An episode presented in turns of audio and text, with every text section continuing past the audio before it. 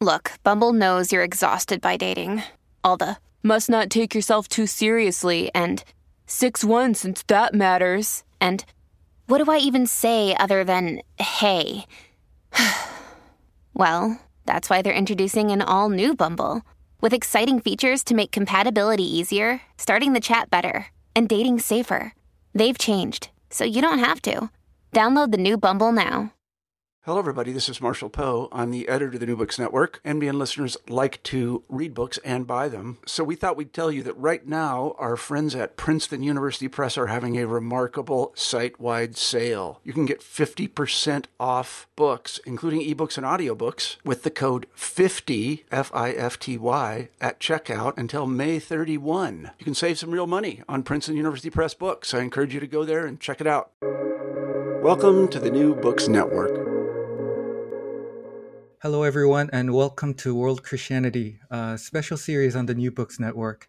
This podcast is for those who would like to explore the expansive discourse on world Christianity as a global phenomenon and as an emerging field that examines uh, Christianity's cross cultural, diasporic, and transnational manifestations by paying close attention to the underrepresented and marginalized expressions of the Christian faith in the global south.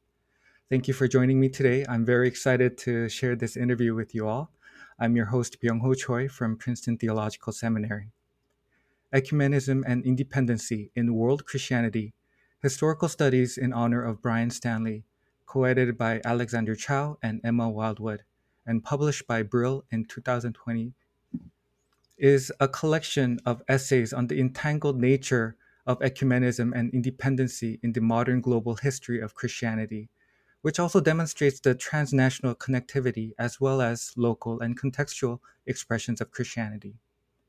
This volume, as indicated in the title, pays homage to Brian Stanley, a scholar of world Christian history and professor of world Christianity at the University of Edinburgh, whose work has shaped and influenced scholars around the world. From his first emergence as a lecturer at Spurgeon's College, um, a Baptist theological institution, Stanley has become a prolific writer and has immensely contributed in the understanding of the history of Christianity.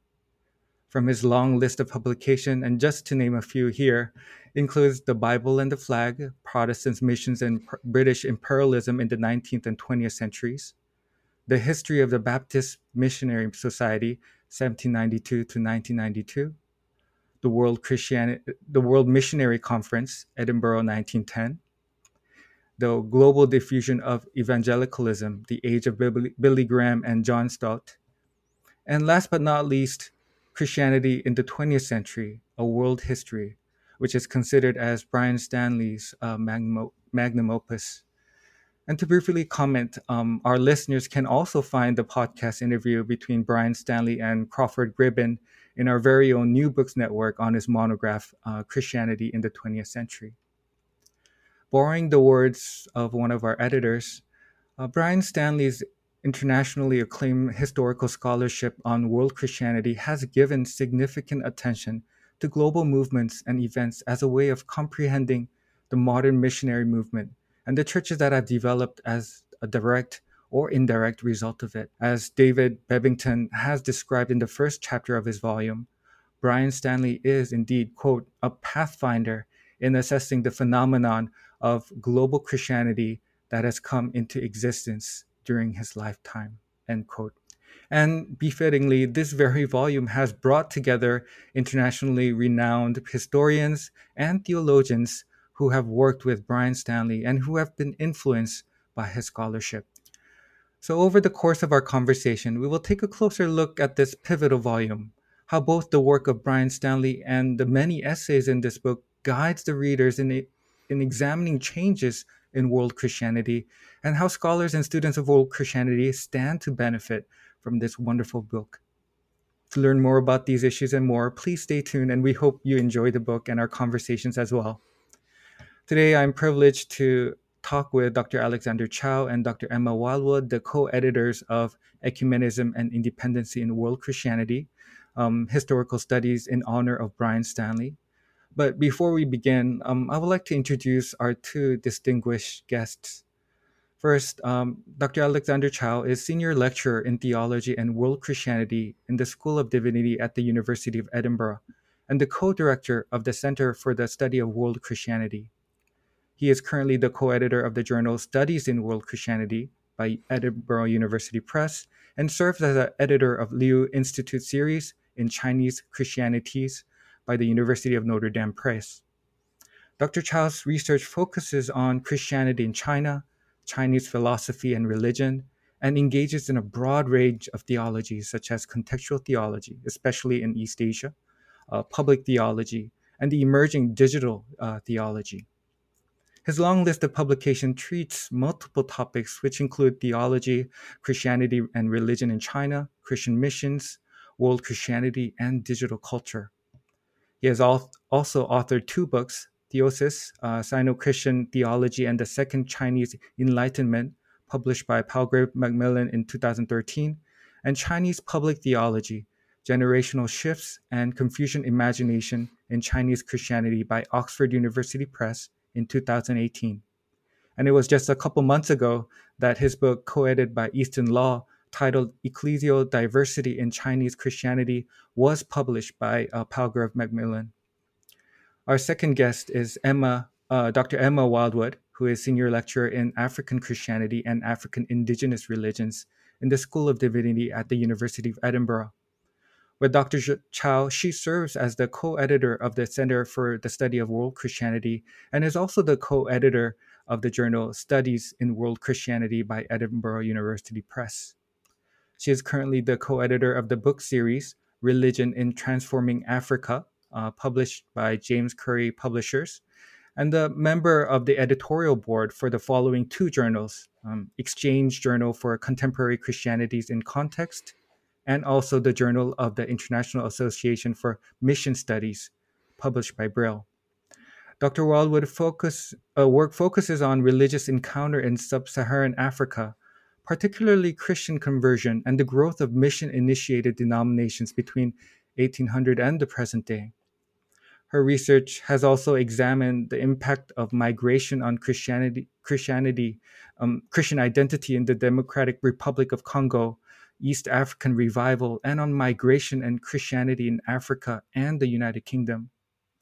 Her experience teaching uh, in the Democratic Republic of Congo, Uganda, and Cambridge has contributed for her to teach and write on a wide spectrum of issues such as the history of Christianity in Africa, and African religious diversity. Her published monographs include Migration and Christianity, uh, Migration and Christian Identity in Congo, published by Brill in 2008, and just last year, uh, the monograph, The Mission of Apolo Give Kivebulaya, Religious Change in the African Great Lakes, 1870 to 1835, published by James Currey Publishers in 2020. So, um, after this long introduction, I would still like to re welcome our very own Dr. Chow and Dr. Wild-Wood to New Books Networks and World Christianity. And it is a wonderful treat to have the both of you come on the podcast to talk about your book. Thank you very much for having us. It's good to be here. Yeah, I'm really looking forward for, to the conversation. Thank you. Thank you for joining me um, on today's podcast interview. I think it'll be great if we can begin our conversation today by getting to know our authors. So, do you mind sharing a few words about yourselves, about your background, where you grew up, where you did your PhD, and how you became interested in your field of study? Um, I would like to first ask Dr. Chow, would you like to begin? Sure, uh, I'd be glad to begin. Um, I'm a Chinese American born and raised in Southern California and I grew up in a region of uh, Los Angeles County known as San Gabriel Valley, or the SGV. When I was growing up there, my family was amongst the first uh, ethnic Chinese in the region. Uh, but today, if you're familiar with the, the SGV, it's known for its uh, thriving Asian American population. Uh, I completed my undergraduate in the University of California, San Diego in computer science and had a, a first career as a software engineer uh, but later on, I had a growing interest in theology and studied at Fuller Theological Seminary, uh, then at Regent College in Vancouver, and my PhD in theology at the University of Birmingham in the UK. in terms of our discussion for today, uh, my main fields of interest have been uh, Chinese Christianity and world Christianity. The first of these, I think, uh, partly comes out of my biography as a Chinese American born into a non Christian home and later becoming a Christian. Um, I think part of my own discovery of Chinese Christian theology comes out of an examination of what it means to think theo- theologically as a Chinese Christian. The second field, that is uh, of world Christianity, really came out of necessity. I applied for a job uh, here at the University of, Edinburgh uh, that was looking for an early career scholar in world Christianity. Um, while I came to it by accident, uh, I also became hugely interested in the theological implications of uh, this topic, world Christianity. Well, as for me, uh, I come from the, the north of England, a county called uh, Yorkshire. Um, and perhaps one of my earliest memories um, was the place where I grew up had a large min- minority of people from the Caribbean, um, first and my generation, second generation. Uh, and uh, I was very influenced by uh, the friends that I had then and also their style of worship. Um, so perhaps that set me on a track for world Christianity. I'm not entirely sure, but I came up to Edinburgh to study um, theology. I also took a, a master's uh, here as well, and after that, I went and taught in the Democratic Republic of Congo, um, a place called Bunia, right in the, the northeast of the country. Um, prior to teaching there, I'd, I'd thought about uh, taking a PhD, but having taught there for uh, six or seven years, I came back to do that PhD and um, came to the Centre for the Study of World Christianity, as we call it today, here in Edinburgh to do that. So, in many ways, I am a product of the pioneering centre that we have here. And the study of my PhD was very much working with uh, those people I got to know in Congo and um, became eventually that uh, first monograph you mentioned, uh, looking at the way migration changes uh, Christian identity and what migrants also take with them to a new place. Well, thank you so much um, to the both of you for a chance, this opportunity to get to know you both better. Um, a brief follow up question that I have is as I've commented in the introduction, um, and as, if, as it is also written in the title of this book, um, this volume celebrates uh, Brian Stanley's contributions. And I think it is important to talk about how Brian Stanley has also influenced the both of you. I know um, Dr. Chow has briefly mentioned um, him coming to um, uh, University of Edinburgh um, and how also Brian Stanley has influenced you. Um, we would love to hear that story as well. But um, do you mind sharing with us how he has, uh, Brian Stanley has impacted you and your scholarship? And I would like to uh, direct the first answer to Dr. Wild-Wood. Yeah, thank you. Um, I am primarily uh, an historian, like um, Brian Stanley, um, um a social historian, and I first met Brian um, some years before I started my PhD at the Ecclesiastical History Society uh, conference, annual conference here in the UK, um, and uh, you know, he took an interest in this uh, early work I was doing on the East African revival because he had also uh, written on it. Um, then we we kind of connected again as I moved down to Cambridge, uh, and I became involved in the c- committee, the Henry Martyn Centre Committee, which became Cambridge Centre for Christianity Worldwide. Um, I taught with Brian um, and eventually I took uh, over the post when he came up to Edinburgh. I took over his post in, in Cambridge.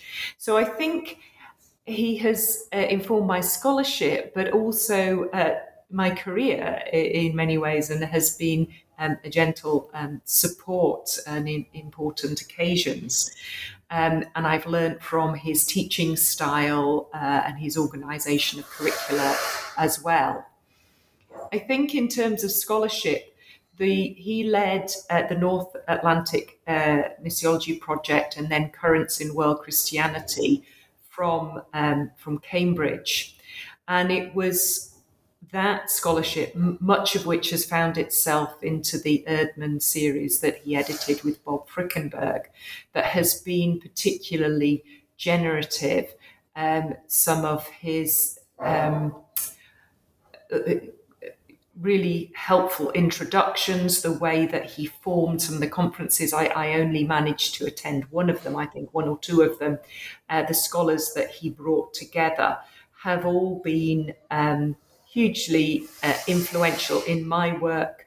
Um, and so I think as he uh, moved from um, this history of missions, which is still very, very important, into thinking about the reception of that history of missions, uh, the adaptation, the change that goes on uh, in in Christian uh, churches. Um, that that has been particularly generative.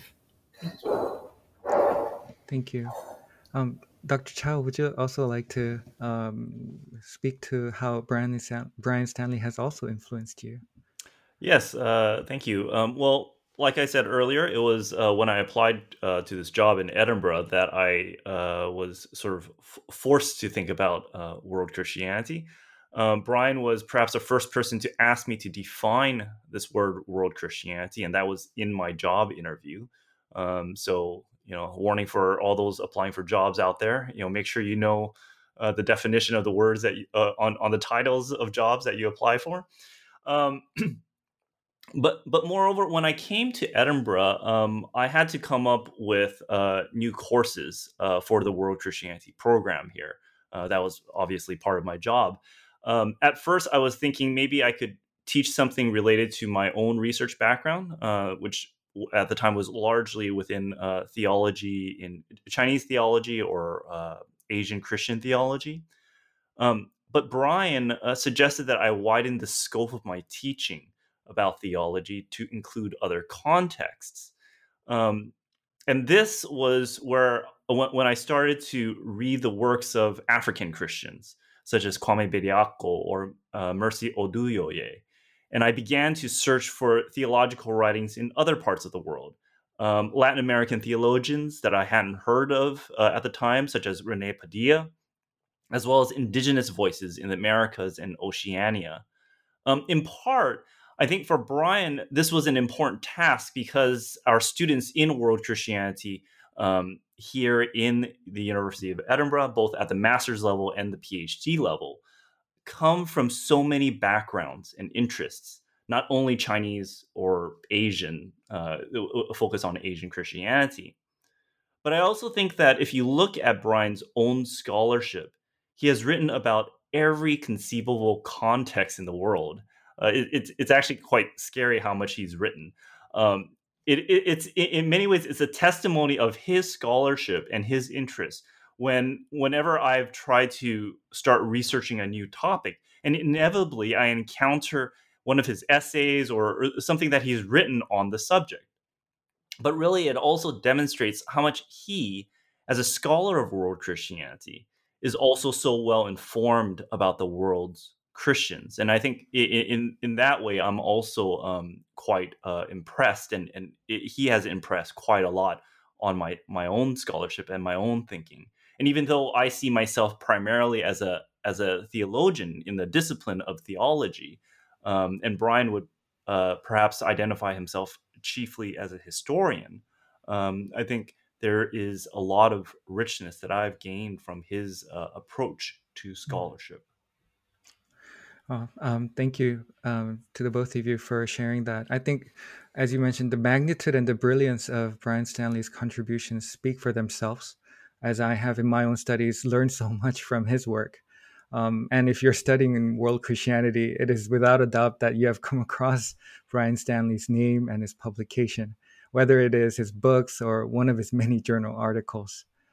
But um, now, in speaking on world Christianity, though, I'm also very fortunate to have with me two senior um, lecturers uh, who not only teach world Christianity at the University of Edinburgh, but also co lead the Center of Study uh, for the Study of World Christianity and also co edit the Studies of World Christianity journal.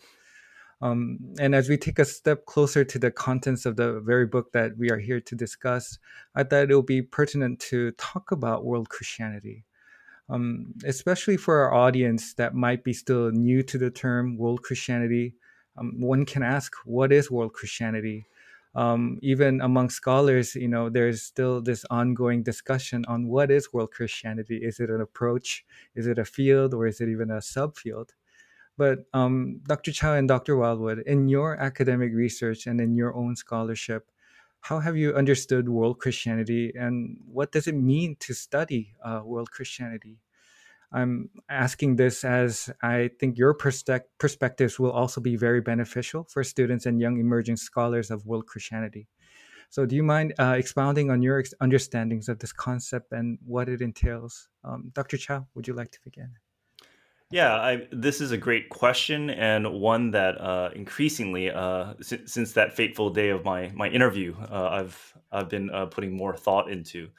Um, I think on a popular level, um, world Christianity is the recognition that nearly two thirds of the world Christian population is now dominated by Africans, Asians, Latin Americans, and indigenous peoples in Western contexts.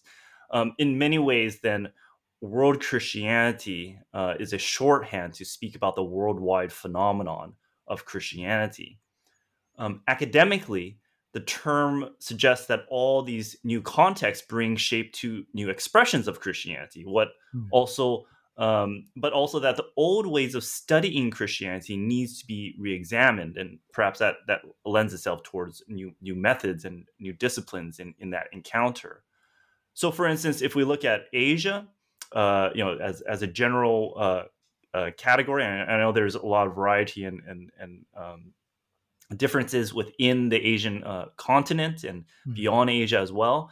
But if if we talk about Asia, it it's rarely the case in which we can study Christianity in Asia or Asian hmm. Christianity without, for instance, considering the implications of religiously plural societies. Mm. Um, comparatively, while many countries in Africa uh, can boast of 80 to 90% Christian adherency, adherency, in Asia, there are few countries with a Christian majority, really, with the exception of the Philippines and Timor Leste. Even a country like South Korea, Catholics and Protestants combined account for less than a third of the population.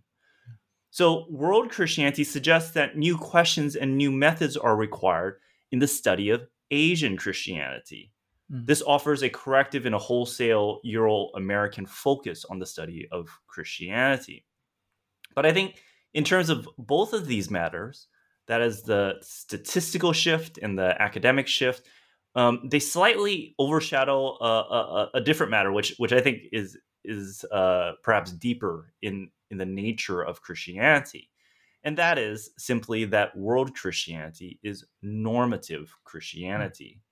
Um, we see this in the biblical narrative from Abraham being blessed to become a nation to bless others, or to the book of Acts, where the Christian religion shifted from the center of Jewish followers in Jerusalem to the center of Gentile followers in Rome. Mm. But we also see this in the early church, where Christianity spread southward to Africa and eastward to Asia. Hence, at the very core of Christianity is an aspiration to be world Christianity, mm-hmm. to be, shall I say, a blessing to all peoples. So if world Christianity is normative Christianity, it suggests a new way of understanding the implications of Christianity from both popular and scholarly perspectives. Mm. And you know, I, I think perhaps uh, I, am speaking uh, as a, a theologian, and, and this is sort of my my take on on world Christianity. But obviously, uh, there's uh, a multitude of ways to look at it. Thank you, uh, Dr. Chow. Um, Dr. Wild-Wood, would you like to um, answer as well? Well, you won't be surprised to hear that uh, Alex and I agree quite a bit on what world Christianity is since we work so closely together.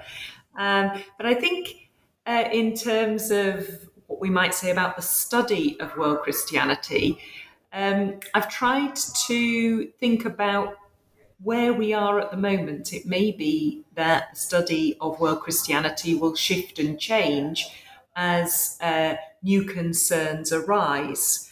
Um, that should certainly be the case.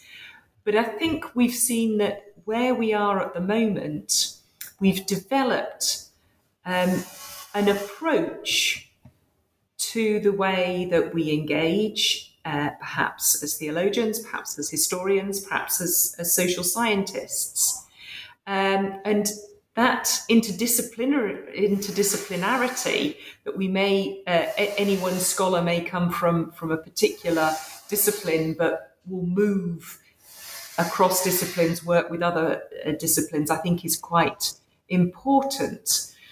And so we're looking to we're looking to Christian peoples, practices, to Christian thought, uh, to the environment in which Christians live uh, and work and worship right across the globe. I think we're very interested in diversity, the diverse expressions of Christian people, um, willing to pretty much uh, encompass anyone who self declares as Christian, whatever their particular doctrinal position or, or set of practices might be. But we're also interested in interconnectedness, and I think this has been a, a more recent theme, recognizing um, that we. Uh, uh, Christians do connect across the globe, they do move across the globe, um, and uh, these transnational uh, links are important. I think one of the things that a lot of world Christianity scholars do is prioritizing people or places or ideas that on on the margins um, and and often cultural uh, culturally marginal in some way or another. Again we may see a, a shift uh, in that. Um, I think we um, are often committed to engage with Christians worldwide, not simply to study them from a distance, but to be alongside uh, and to engage. Many people who study world Christianity are themselves Christians. Uh, some people are not, but again, there's this sense of encounter and engagement. And then I think uh, we prioritize uh, scholarships in other parts of the globe and try and be informed by that because I think scholarship that comes from the world church um, opens up new possibilities, asks different questions, comes up with different answers simply than scholarship in the West. And that's very important for us to constantly attend to. But nevertheless, I think we see the study of world Christianity is still primarily based in the North Atlantic, um, and that it, it, it's kind of serving as a corrective to a Western centric scholarship that we have seen for so long. So that would be my my kind of summing up of what we do. Well, thank you so much for sharing your insights into your approach and understanding of world Christianity. I'm sure that um, what you have shared will really expand our knowledge, our listeners' knowledge of world Christianity as well. And kind of now segue into the book itself. Um, it is comprised of uh, 17 chapters with 17 contributors, uh, theologians and historians, and the who's who of history of Christianity and world Christianity and even mission studies um, which all includes a chapter and also includes a chapter by the late Andrew Walls, um, the pioneering figure in the field of world Christianity. Um, our two editors, um, Dr. Chow and Dr. Wild-Wood, have thoughtfully organized um, the book into three parts. Part one, titled Studying World Christianity, um, part two, Christians Working Together, and part three, Pluriform Christianity, all which provide in a way, historical studies of the richness of the Christian faith in the world church. Um, for my next question, I was wondering if you could tell us a bit more on what goes on behind the scenes in now making um, this book. I think this serves as a great advantage for our podcast interviews as we have the opportunity to hear what goes on beyond the four corners of the book.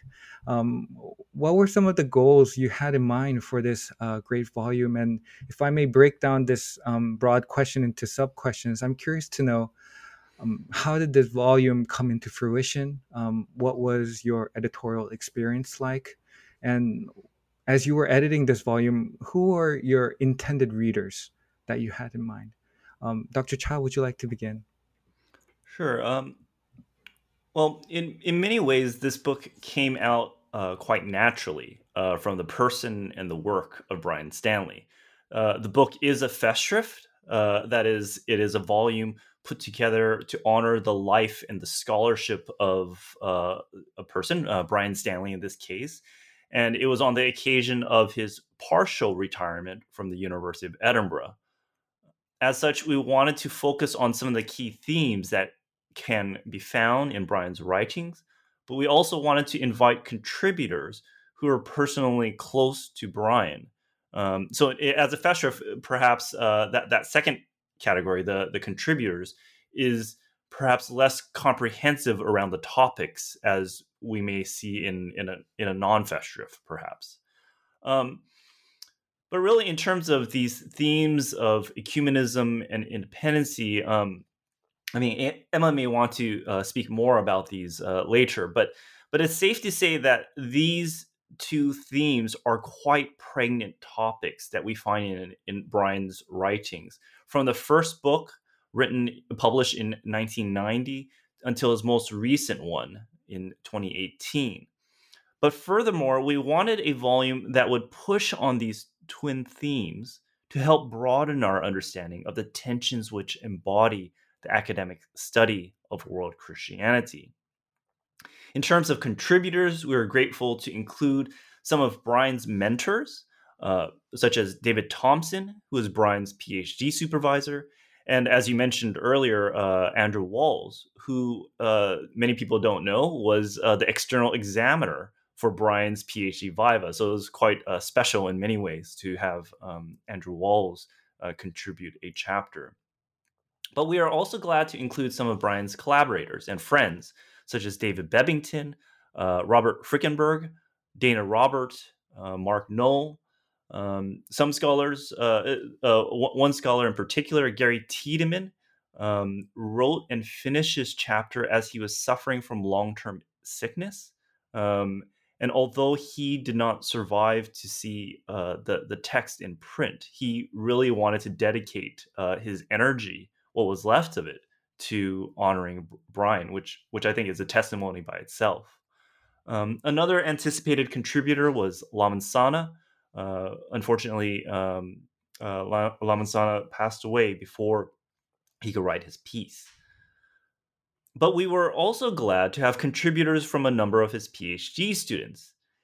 And uh, to be honest, um, I w- wanted to have uh, more essays from PhD students. Um, but this was a bit of a challenge, and this it's not a challenge because uh, uh due to the lack of PhD students. Brian, of course, has supervised many PhD students over his career, covering all sorts of topics from social scientific studies of African Christianity to studies in practical theology and Asian Christianity and so forth. But as a volume was in honor of a historian we wanted it to focus on historical scholarship in world Christianity, and that that that was a particular challenge for the the breadth of of students that that Brian had. Nevertheless, we were glad to include uh, Brian's f- very first PhD student, Sebastian Kim, as well as some of his more recent students, such as Andrew Kaiser and Marina Wang needless to say, it was a huge delight editing the volume. And I, I should probably add there that um, working with Emma was was, was a, a, great treat by itself as well. Um, but I, I think w- editing this volume uh, was uh, a, a, huge delight, really, because this was a top-notch team of scholars writing contributions about and and in in respect to a scholar who is also a top notch scholar. Um, and so even at, even as we were bringing the volume to a close, and and when we announced that it was being published, more and more scholars uh, t- came up to us and said, "We wanted to contribute something too. You know, how how come you didn't include us?" And and I think I think that by itself, um, I mean, deciding who you know who gets added into a volume is is one thing, but but I think it's uh, a huge testimony to Brian's scholarship and also his um, him as a person and as a mentor and a friend that highlight uh, something very beautiful about editing a volume of this sort.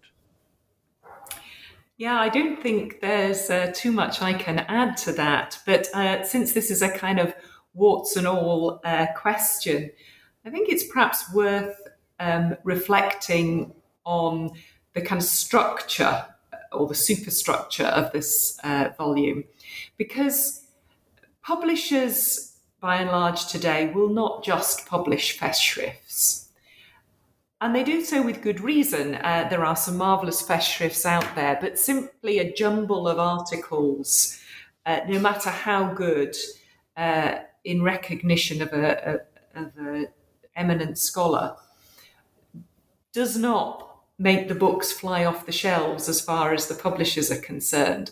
So before we began this task, we knew that we would have to have a theme um, something that would both uh, recognize the scholarship that Brian has done and also enable the people we wanted to invite to contribute from the work they were already doing. That's quite tricky. Uh, so, uh, Alex has already said, you know, this is very much focused on the historical. Um, uh, and, and then trying to think, well, what will enable this range of scholars to pick up the work they're already doing and reflect in a particular way, in, a, in, in an original way, give us a, a, a new piece of work um, that also connects with what Brian's doing. And that's why we came up with the title or the words ecumenism and independency as something that we felt all the people we invited could find some purchase on and something um, that we could reflect on and make a, a genuine contribution to scholarship um, that we would hope um, would be uh, informative uh, for other people. Uh, thank you. Um, again, another great advantage we have today in talking about this marvelous uh, volume is that both of our editors have also made uh, tremendous contributions in this volume. Uh, Dr. Wild-Wood, you have provided the introductory chapter, and uh, Dr. Chow has provided the last chapter, chapter 17, and the afterword as well. Um, if it is all right with both of you, I have prepared separate questions regarding each of your uh, contributions, and I would like to kind of first begin by directing my question to Dr. Wild-Wood. Um, your introductory chapter is actually the same as the title of this book, uh, Ecumenism and Independency in World Christianity.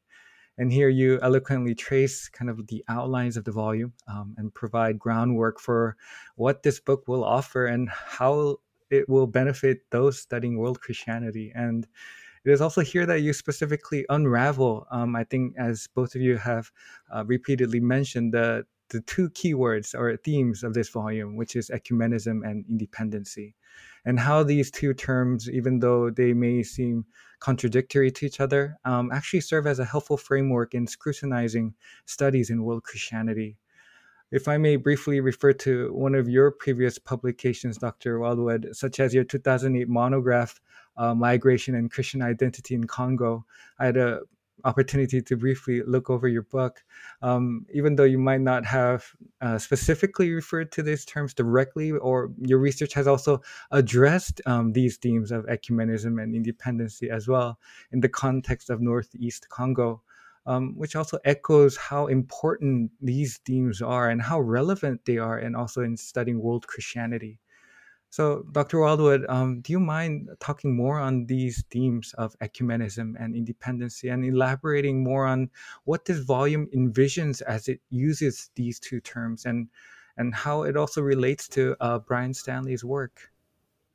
Well, thank you very much. And uh, it's kind of you to mention uh, the monograph, and perhaps I'll I'll start uh, there just by saying that looking at mainly the Anglican Church in northeast Congo, um, its engagement a little bit with the Catholic Church and also with um, the uh, an African in, independent um, an African inland church from, from that uh, African inland mission, um, really threw up for me these questions about, well, actually, what does ecumenism look like? What does being independent or that kind of streak of independency look like in a very different context? And it struck me that the questions uh, that we ask in Europe, um, in churches together in Britain and Ireland or churches together in, in England that I've, I've had uh, work that I've worked with, um, and even in the World Council of Churches around these issues, don't quite kind of scratch where it's itching sometimes. So when we came to um, thinking about the theme for this book, I guess those things were in the background of my mind it seems that ecumenism and independency uh, are words which suggest two distinct impulses that we see throughout the history of Christianity. And we could have, if, if Brian Stanley hadn't been a kind of modern uh, historian, maybe we would have dealt with these a little differently. But nevertheless, we have a strong desire within Christian movements for unity, for collaboration, for connectivity, whether that be uh, in uh, you know strong centralized or fairly centralized organizations like the, the Catholic Church or the Russian Orthodox Church, whether it be in the kind of reformed uh, networks or the Lutheran networks, the Anglican Communion, or whether it be in the kind of sharing of ministries and fellowships within Pentecostal churches. We see those impulses there. But on the other hand, we see also a need for distinction, for plurality, um, for those, those Christian churches that have made a deliberate cut from a schism, uh, a, a, a move away from another organization because of perhaps doctrinal differences or differences of practice we see in world Christianity, most particularly, an awareness of the need for a contextual translation of the gospel. That if, if uh, Christianity is to be alive and vibrant in any uh, context, it needs to be embedded in that context, it needs to be understood in that context. Might also critique that context as well. Um, but uh, it, it needs to make sense in some way, otherwise, it has no purchase. So we see these ideas of ecumenism and independency, as I've described them, existing in critical tension with one another. And, and we also see that there are deep disagreements uh, within churches and institutions that continue to, ma- to maintain a common bond. You know, how, how can that be? Um, and we find that completely different uh, groups find uh, connections across denominational differences. So I thought, as we were discussing this, um, Alex and I were thinking that this this is a kind of creative friction, friction, not fiction, friction, uh, between these impulses was a good lens through which to explore questions of scope and scale and cooperation within world Christianity. Um, and I think, you know, in terms of Brian's historical um, perspectives, um, you know, uh, his his book on the history of Christianity in the 20th century and um, his um, taking of these case studies and seeing connections um, across the globe and then sometimes quite dis- distinct and different forms of Christianity quite close to each other, geographically speaking, um, kind of gave our collaborators a way in, and, quite a number of them used um, his method in that book.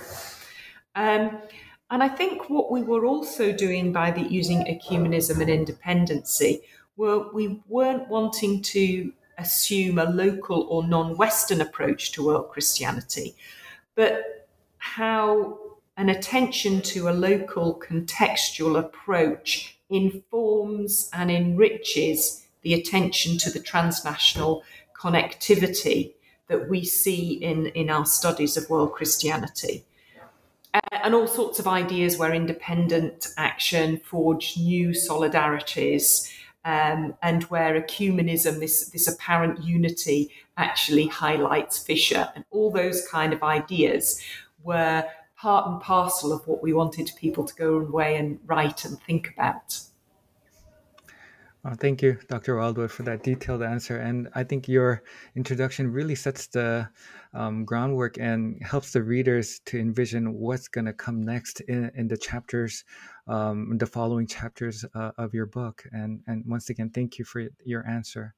Um, you've mentioned also transnational um, uh, expressions, and here um, our uh, Dr. Chow, in your book, in uh, in your chapter, chapter seventeen, titled "Urbanization, Diaspora, and the uh, Tenacity of Chinese Evangelicalism," um, you examine the very social history of the Chinese Chinese Christian diaspora in three contexts: um, Britain in in the 1960s and 70s, the United States in the 1970s and 90s, and the urban centers of mainland China in the 1990s and 2010s.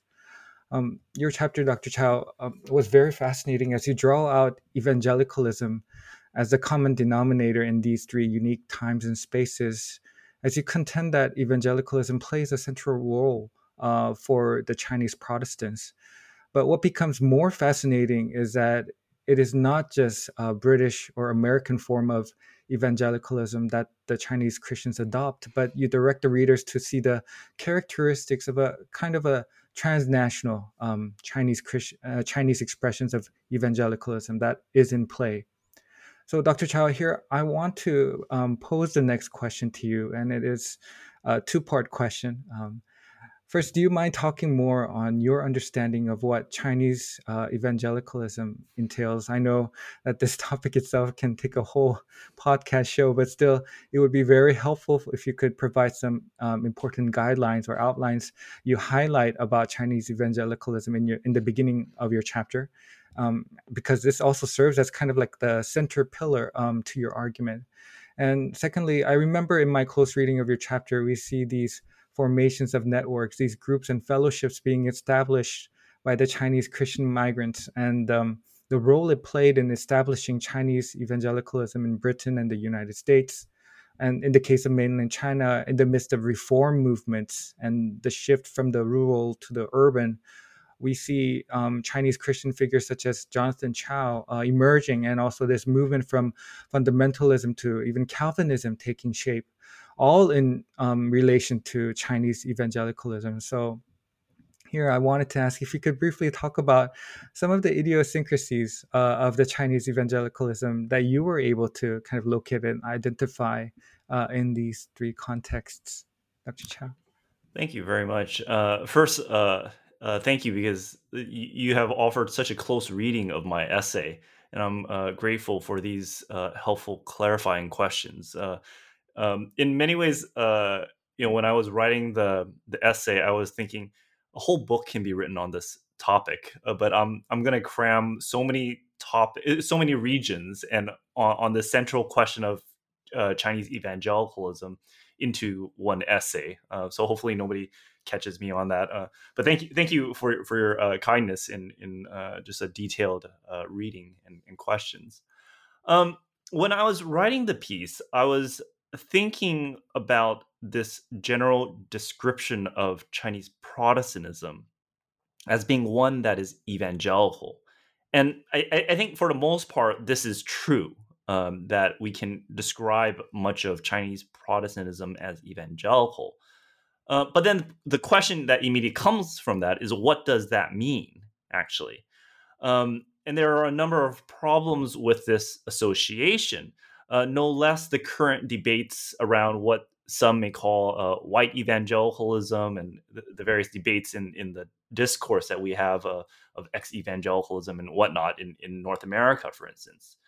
Uh, but I found it interesting that many scholars tend to default to the so called Bebbington quadrilateral conversionism, activism, biblicism, and crucicentrism. Now, uh, we're, we're editing this volume, right? And, and I knew very well that uh, David Bebbington himself would be a contributor in this volume. Um, eh, but, but at the same time, I wanted to critically think about what this definition entailed and whether it was actually all that useful for Chinese Christianity. In part, I think a lot of scholars use the Bebbington quadrilateral quite problematically. Um, that is, they use it as the definition for evangelicalism. But we have to remember that um, when David Bebbington was writing his book on this topic, he was re- actually writing about the history of British evangelicalism, which has a, a different but related history to American evangelicalism or evangelicalism elsewhere. While, yes, uh, Chinese evangelicalism can also be seen to emphasize the Bible, the atoning work of Christ, and the importance of evangel- evangelism.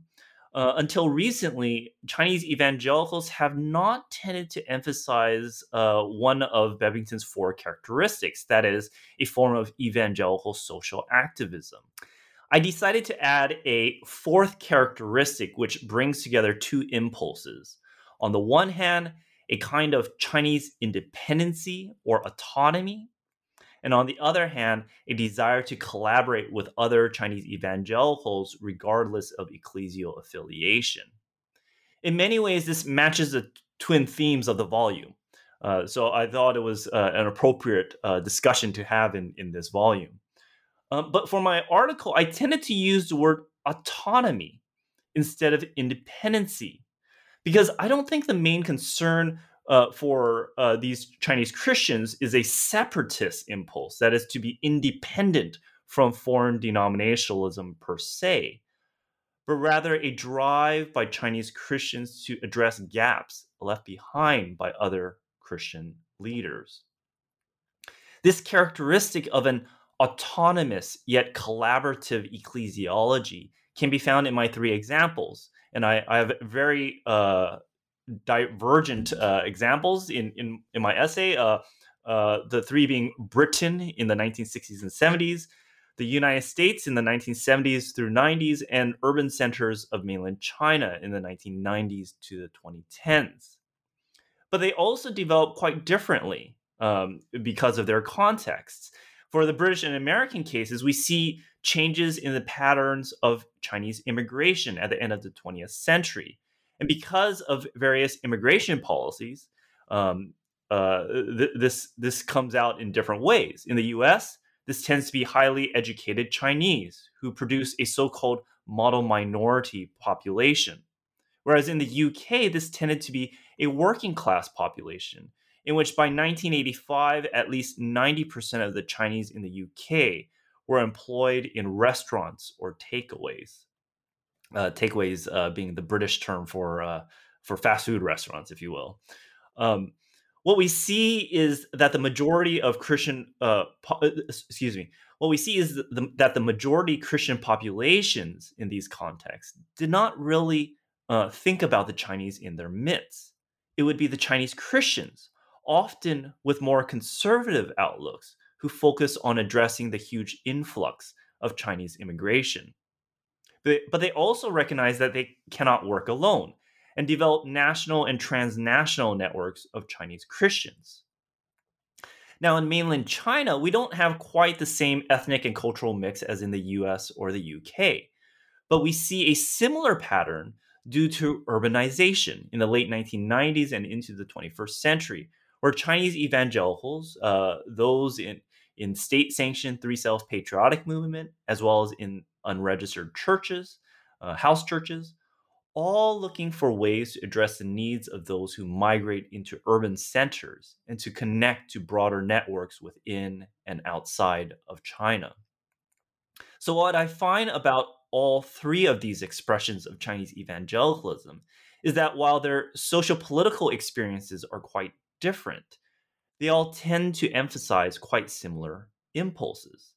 They engage concerns related to home, identity, and belonging, and create a new sense of imagined community known as Chinese evangelicalism. Um, I should probably say that you know th- there's perhaps some similarity in in other other uh, con- um, other particular expressions of Christianity, not just Chinese um, evangelicalism, but obviously the the chapter itself was very focused on this uh, specific case study and um, in some ways how that connects to this broader these broader twin themes of ecumenism and independency. Well, thank you, Dr. Um, Chow, in, in enlightening us um, with a better understanding of what Chinese evangelicalism looks like in these specific uh, three case studies, which has um, really provided also a good example of your overarching theme of independency and ecumenism as well. For me, as a doctoral student in the field of world Christianity, I was able to greatly appreciate this volume because it gave me a really great overview of what world Christianity entails, um, some of the important and ongoing uh, discourses regarding world Christianity. And most importantly, it kind of takes us on a journey in visiting various contexts and periods and scrutinizing tensions between, um, I think, what uh, Dr. Wild-Wood has put it, the local and the global, and the immanent and the transcendent. Um, that is also uh, very important in Brian Stanley's scholarship. Um, I wish that we could have invited all our contributors for a conversation um, because the depth and insight they provide is very invaluable.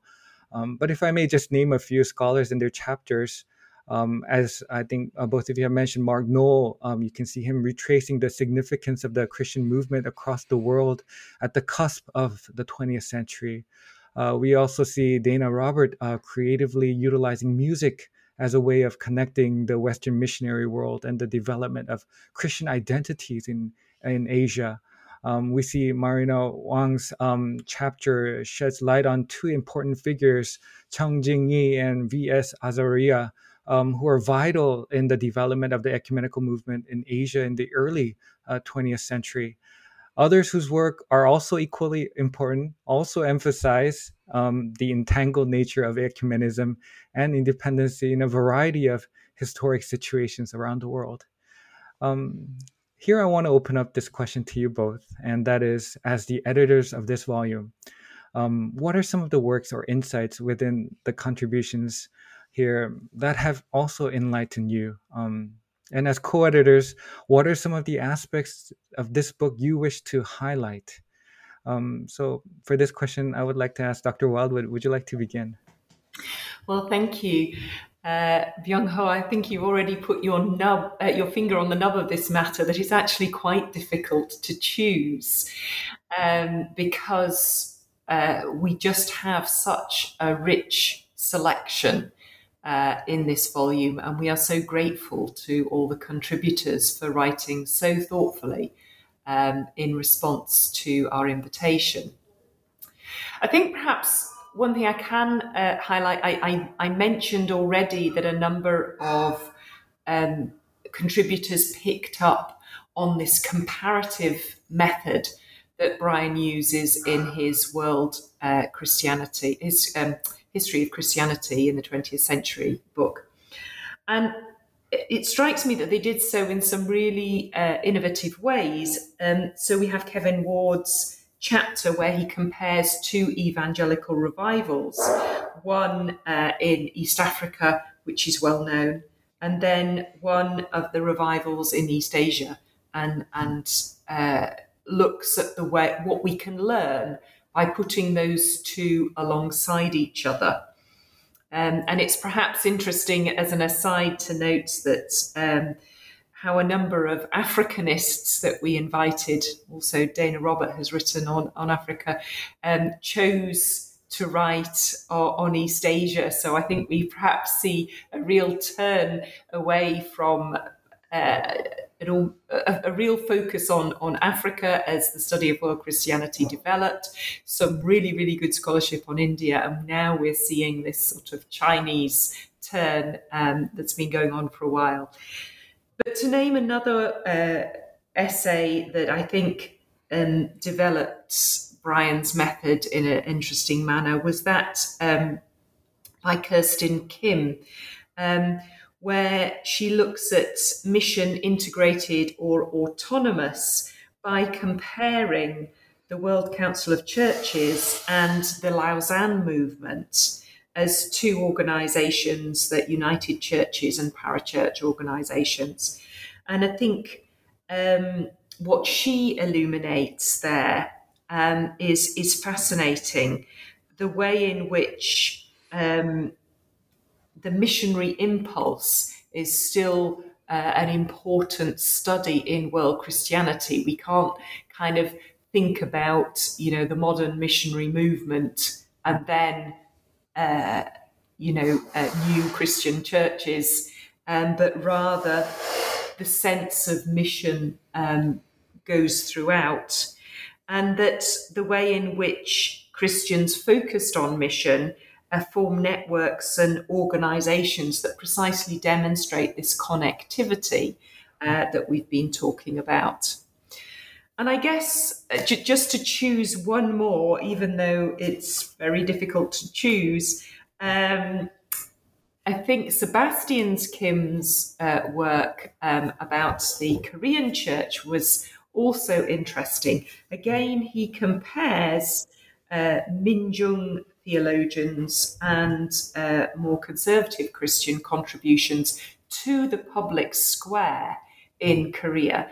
And I think what he challenges to do is not just to work with our assumptions that uh, sort of liberal political Christianity um, is the only Christianity that is revolutionary or reforming, but to see that in certain circumstances, in certain situations, um, conservative Christianity can also have that reforming edge and that critical edge uh, into a public sphere, and to perhaps understand how those two projects, which have often been seen as really quite distinct and opposite in some ways, uh, might be a little more complicated when we look at them closely. So, just three uh, because it's a it's a good number um, to, to get us going. Thank you, Dr. Wild-Wood, uh, for sharing that. Um, Dr. Chow, would you like to say a few words as well? Yes, uh, I, I, think uh, I would agree with uh, Emma that you know this this volume had so many great papers, uh, great essays within it, and it's it's really hard to choose which uh, which ones were were most enlightening, and because they they were in many ways quite quite a, a phenomenal set of of essays uh, that I really enjoyed reading. Um, I mean, in particular, you could you could see this uh, in in some of the the earlier chapters within uh, the volume, uh, such as uh, David Thompson and uh, Mark Noll's chapters, which in many ways, if you read those two chapters alone, they're they're real tour de forces. They're they're like these. I mean, they they really asked themselves, what does ecumenism and independency excuse me, in ecumenism and independency, what do they have to do with each other? And um, they really uh, both try to demonstrate how they, they come into fruition, but but also challenge those uh, those themes. And I think uh, David Thompson also draws out a little bit more of um, sort of the Catholic uh, dynamics, which are a little bit different from uh, or much different from from uh, Protestant uh, dynamics. And perhaps one of the my my misgivings about the volume and um, you know maybe we'll see this in the reviews of the book uh, is is that there's not enough of uh, of Catholic uh, uh, contributions looking at uh, Catholic Christianity or Orthodoxy and, and trying to ask questions of how ecumenism and independency differ in those contexts and if these are actually even the the right vocabulary for those contexts. Um, but I think also uh it within the the volume i'd, I'd like to highlight two of um the the essays. One uh and, and both of them are actually by um uh former phd students of brian's um and are early career scholars in in uh in many ways. Uh, one was by andrew kaiser and he was looking at um a, a case study of uh missionary uh, pragmatics really uh, how do missionaries work together in on the mission field when they when there's some practical needs uh, on the on the ground? And i think th- this is actually a really important um, uh, chapter in in that you know oftentimes we think about ecumenism as a theological category or as a you know, uh, various uh, ecumenical movements like the WCC, or you know, uh, maybe in, in evangelical circles, Lausanne, or you know, there various um, huge institutional type of matters. Um, but in reality, a lot of the ecumenical impulse is one that comes out of pragmatics, a, a need to work together. And I think that that's one of the, the nice things that um, Andrew Kaiser's uh, chapter demonstrates that that the uh, that the need the pragmatic matter um, pushes uh, Christians to think through theologically um, what does church unity mean now. Um, I think the other uh, chapter which I really appreciate and I wanted to highlight is Marina Wang's uh, chapter, which uh, you've already uh, mentioned. And Marina, you know, in in her er, her PhD uh, under Brian Stanley was focused largely on Cheng Jing-yi and um, the development of sort of this independency within the Chinese context. But I think what in, in, in some ways, you could see Marina's work as an extension of Brian's work.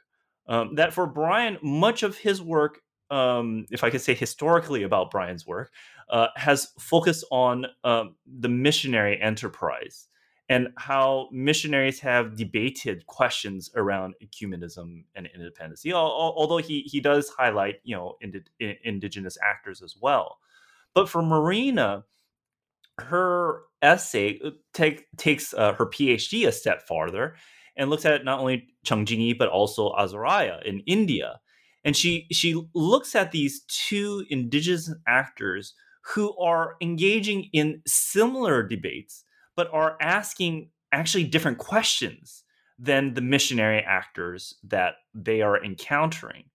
Um, and and so I think it's it is uh, uh, that that essay by itself uh, both extends Brian's work, but also shows how uh, these indigenous actors are shaping um, the scope of Christianity as it's developing in these contexts, but also impacting other thinkers in the process. Mm-hmm. Um, so I think you know, in, in particular, uh, th- that's a really great uh, chapter to read if uh, if people have the chance to.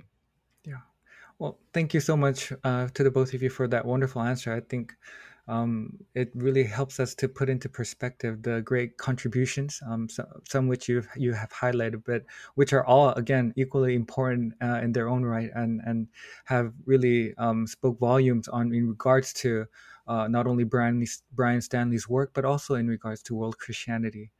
Um, again, I am very grateful um, to the both of you for your time today in the midst of your busy schedules. I know uh, we're still in the mid middle of the semester, but thank you once again for taking the time to um, talk about your book. And just as a way of wrapping things up, um, there is a final question that I would like to ask my guests, and that is, do you mind sharing with us about your current and future projects and um, what you hope to work on? So, um, Dr. Uh, Dr. Chow, would you like to uh, begin? Yes. Um, hmm. well, in, in, in, light of perhaps some of the uh, my answers uh, to your questions from from the beginning of the podcast, uh, and especially in in relation to the impact of Brian Stanley on my own thinking, um, I'm working at the moment on a um, a single volume uh, systematic theology uh, that draws on the insights from Christians around the globe. Um, so it's trying to push against uh, the theological enterprise, uh, if you will, and um, to suggest uh, possibilities to think through uh, the implications of world Christianity theologically on um, the world church, if you will. Um, so I anticipate in in in that volume uh, to offer a, a, more systematic argument around my claim that world Christianity is normative Christianity. Thank you. Uh, Dr. Wild-Wood, would you like to share what you're also currently working on and hope to work on in the future? Yeah, thank you. So, um, my project on Apolo Kivebulaya is almost at an end, um, but coming out in December, all being well, is a source book. So, mm-hmm. I, with uh, George Mapanga, have translated um, writings and writings about him from Luganda into English. And I think it's very important for us in world Christianity to have primary sources, even if they're in translation, um, that show uh, how, how people are writing and thinking uh, and so forth. So um, that that will be available and uh, as a kind of teaching tool um, very shortly. And I'm hoping to work with the um, Dictionary of African Christian Biography on a short film that, that says something about Kivebulaya. But I do have a, a new project which is much more contemporary, and that's looking at um, the impact of COVID 19 on uh, faith communities in particularly in the Democratic Republic of Congo. That's our case study, and um, trying to bring to attention the way in which um, faith leaders can, uh, are, can um, offer support um, in the face of sudden uh, health crises. Uh, Congo is a good example uh, of a country that has lots of experience of dealing with health crises and outbreaks of disease and has some um, insight to offer the rest of the world, but also um, with researchers there thinking about um, how uh, public health might be improved by engaging uh, in a more direct and immediate way um, the faith communities, many of whom are actually supporting the um, hospitals and clinics uh, around the area. So, two actually quite distinct projects, but I think they both fit under the in- umbrella uh, of world Christianity. Thank you, uh, Dr. Chow, Dr. Wild-Wood. Um, those sound like very important and great projects, and I look forward to reading more of your works as well. And once again, thank you so much for being on the podcast today. Thank you. Thank you. And thank you so much, everyone, for listening to today's episode in which we explored ecumenism and independency in world Christianity, historical studies in honor of Brian Stanley, co edited by Alexander Chow and Emma Wild-Wood, and published by Brill in 2020. This is your host, Byung Ho Choi, and stay tuned for the next episode on the new books on world Christianity.